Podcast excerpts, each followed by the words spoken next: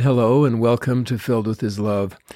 You know, this week in Come Follow Me, we've studied John 17, and that chapter for me is one of the most important chapters in all of sacred writing.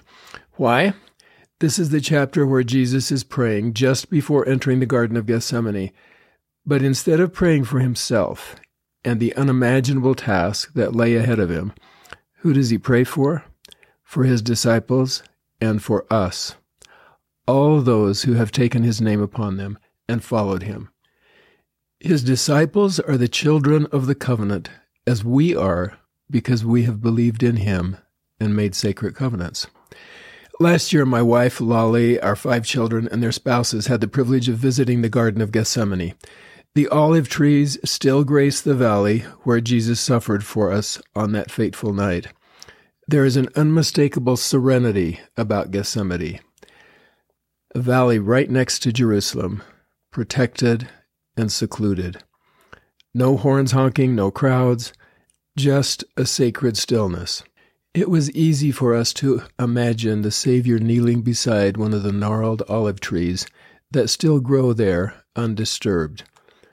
We could envision him offering that great intercessory prayer shortly before he was betrayed, judged, and crucified for us. Intercessory means on behalf of another. In this case, Jesus was praying for each of us on our behalf. Here he was facing certain punishment and death, not thinking of his own pain or suffering, but rather thinking of us, each one of us. What did he pray for specifically? He was praying that we would be able to resist the temptations of the world, that we would be purified. But for me, the most powerful words he spoke during that prayer focused on oneness, that we might become one with him and his Father and with each other. His plea might be seen as the most important plea in the history of humankind oneness. This is why it is called the atonement, the quality of being one with God and with each other. In that prayer, he said specifically, quote, that all may be one, as thou, Father, art in me, and I in thee, that they also may be one in us, that the world may believe that thou hast sent me. Without the truths of the restoration, without Joseph's first vision, we could not understand the meaning of these words recorded in the book of John.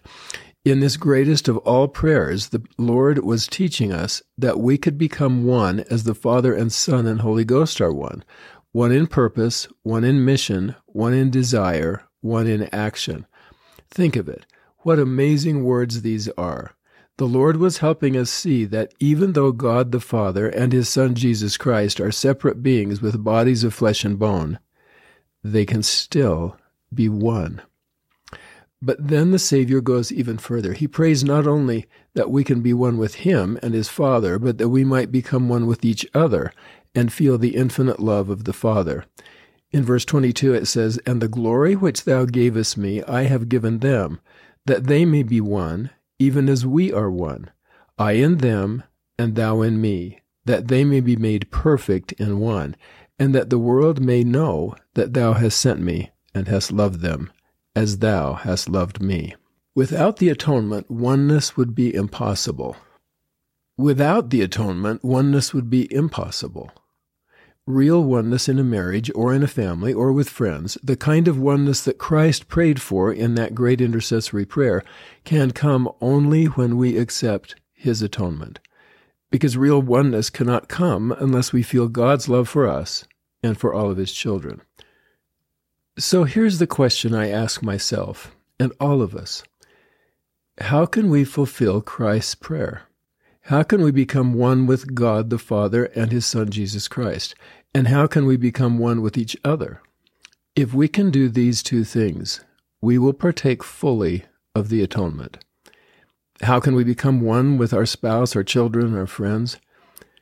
When a commentator asked President Hinckley to name the prophet Joseph's greatest contribution, without hesitation, President Hinckley responded, He taught us the true nature of God. End quote. Knowing the true nature of the Godhead, understanding that they are three separate beings, but that they can still be one with each other, is the most important truth we can comprehend. because only when we know God and His Son Jesus Christ can we begin to build upon their example to become one with them and with others. Let's review the end of verse 23 and that the world may know that thou hast sent me and hast loved them as thou hast loved me. There is a powerful relationship between loving one another and experiencing the love of God. This part of Christ's prayer teaches us that God the Father loves us every bit as much as he loves his only begotten Son, his beloved Son. But we cannot feel God's love if we are at odds with our spouse, with a brother or sister, or with a friend. The more we become one with each other, the more we can feel God's love. And the more we feel God's love, the more we can express that love to everyone around us. Oneness is all about love. It's about understanding one another so well that we come to love one another. This principle is easy to see in families. What is a dysfunctional family? A family at odds with one another. What is a healthy, eternal family? A family where everyone's actions, husband to wife, parent to child, sibling to sibling, child to parent, are motivated by love. In this way, love just keeps growing and oneness increases. Becoming one with God and one with each other is a lifelong process. It really has no beginning and no end. But the simple act of trying to be one, growing closer to God and to others, changes us. We become more open to differing points of view. Our capacity to experience others' grief and joy expands. So we keep trying. We keep forgiving. We let go of the past and let the future fill us with hope. To become one with each other, we try to see things through their eyes instead of our own. We ask questions when we don't understand we accept whatever the other person can offer without judging them. The covenant path is a path that leads to oneness. Making and keeping covenants ties us to God and to each other. Without covenants, we are cast adrift in a sea of turbulence, confusion, and self centeredness. In my own life, I want to respond to the prayer that Jesus uttered in the final moments of his life.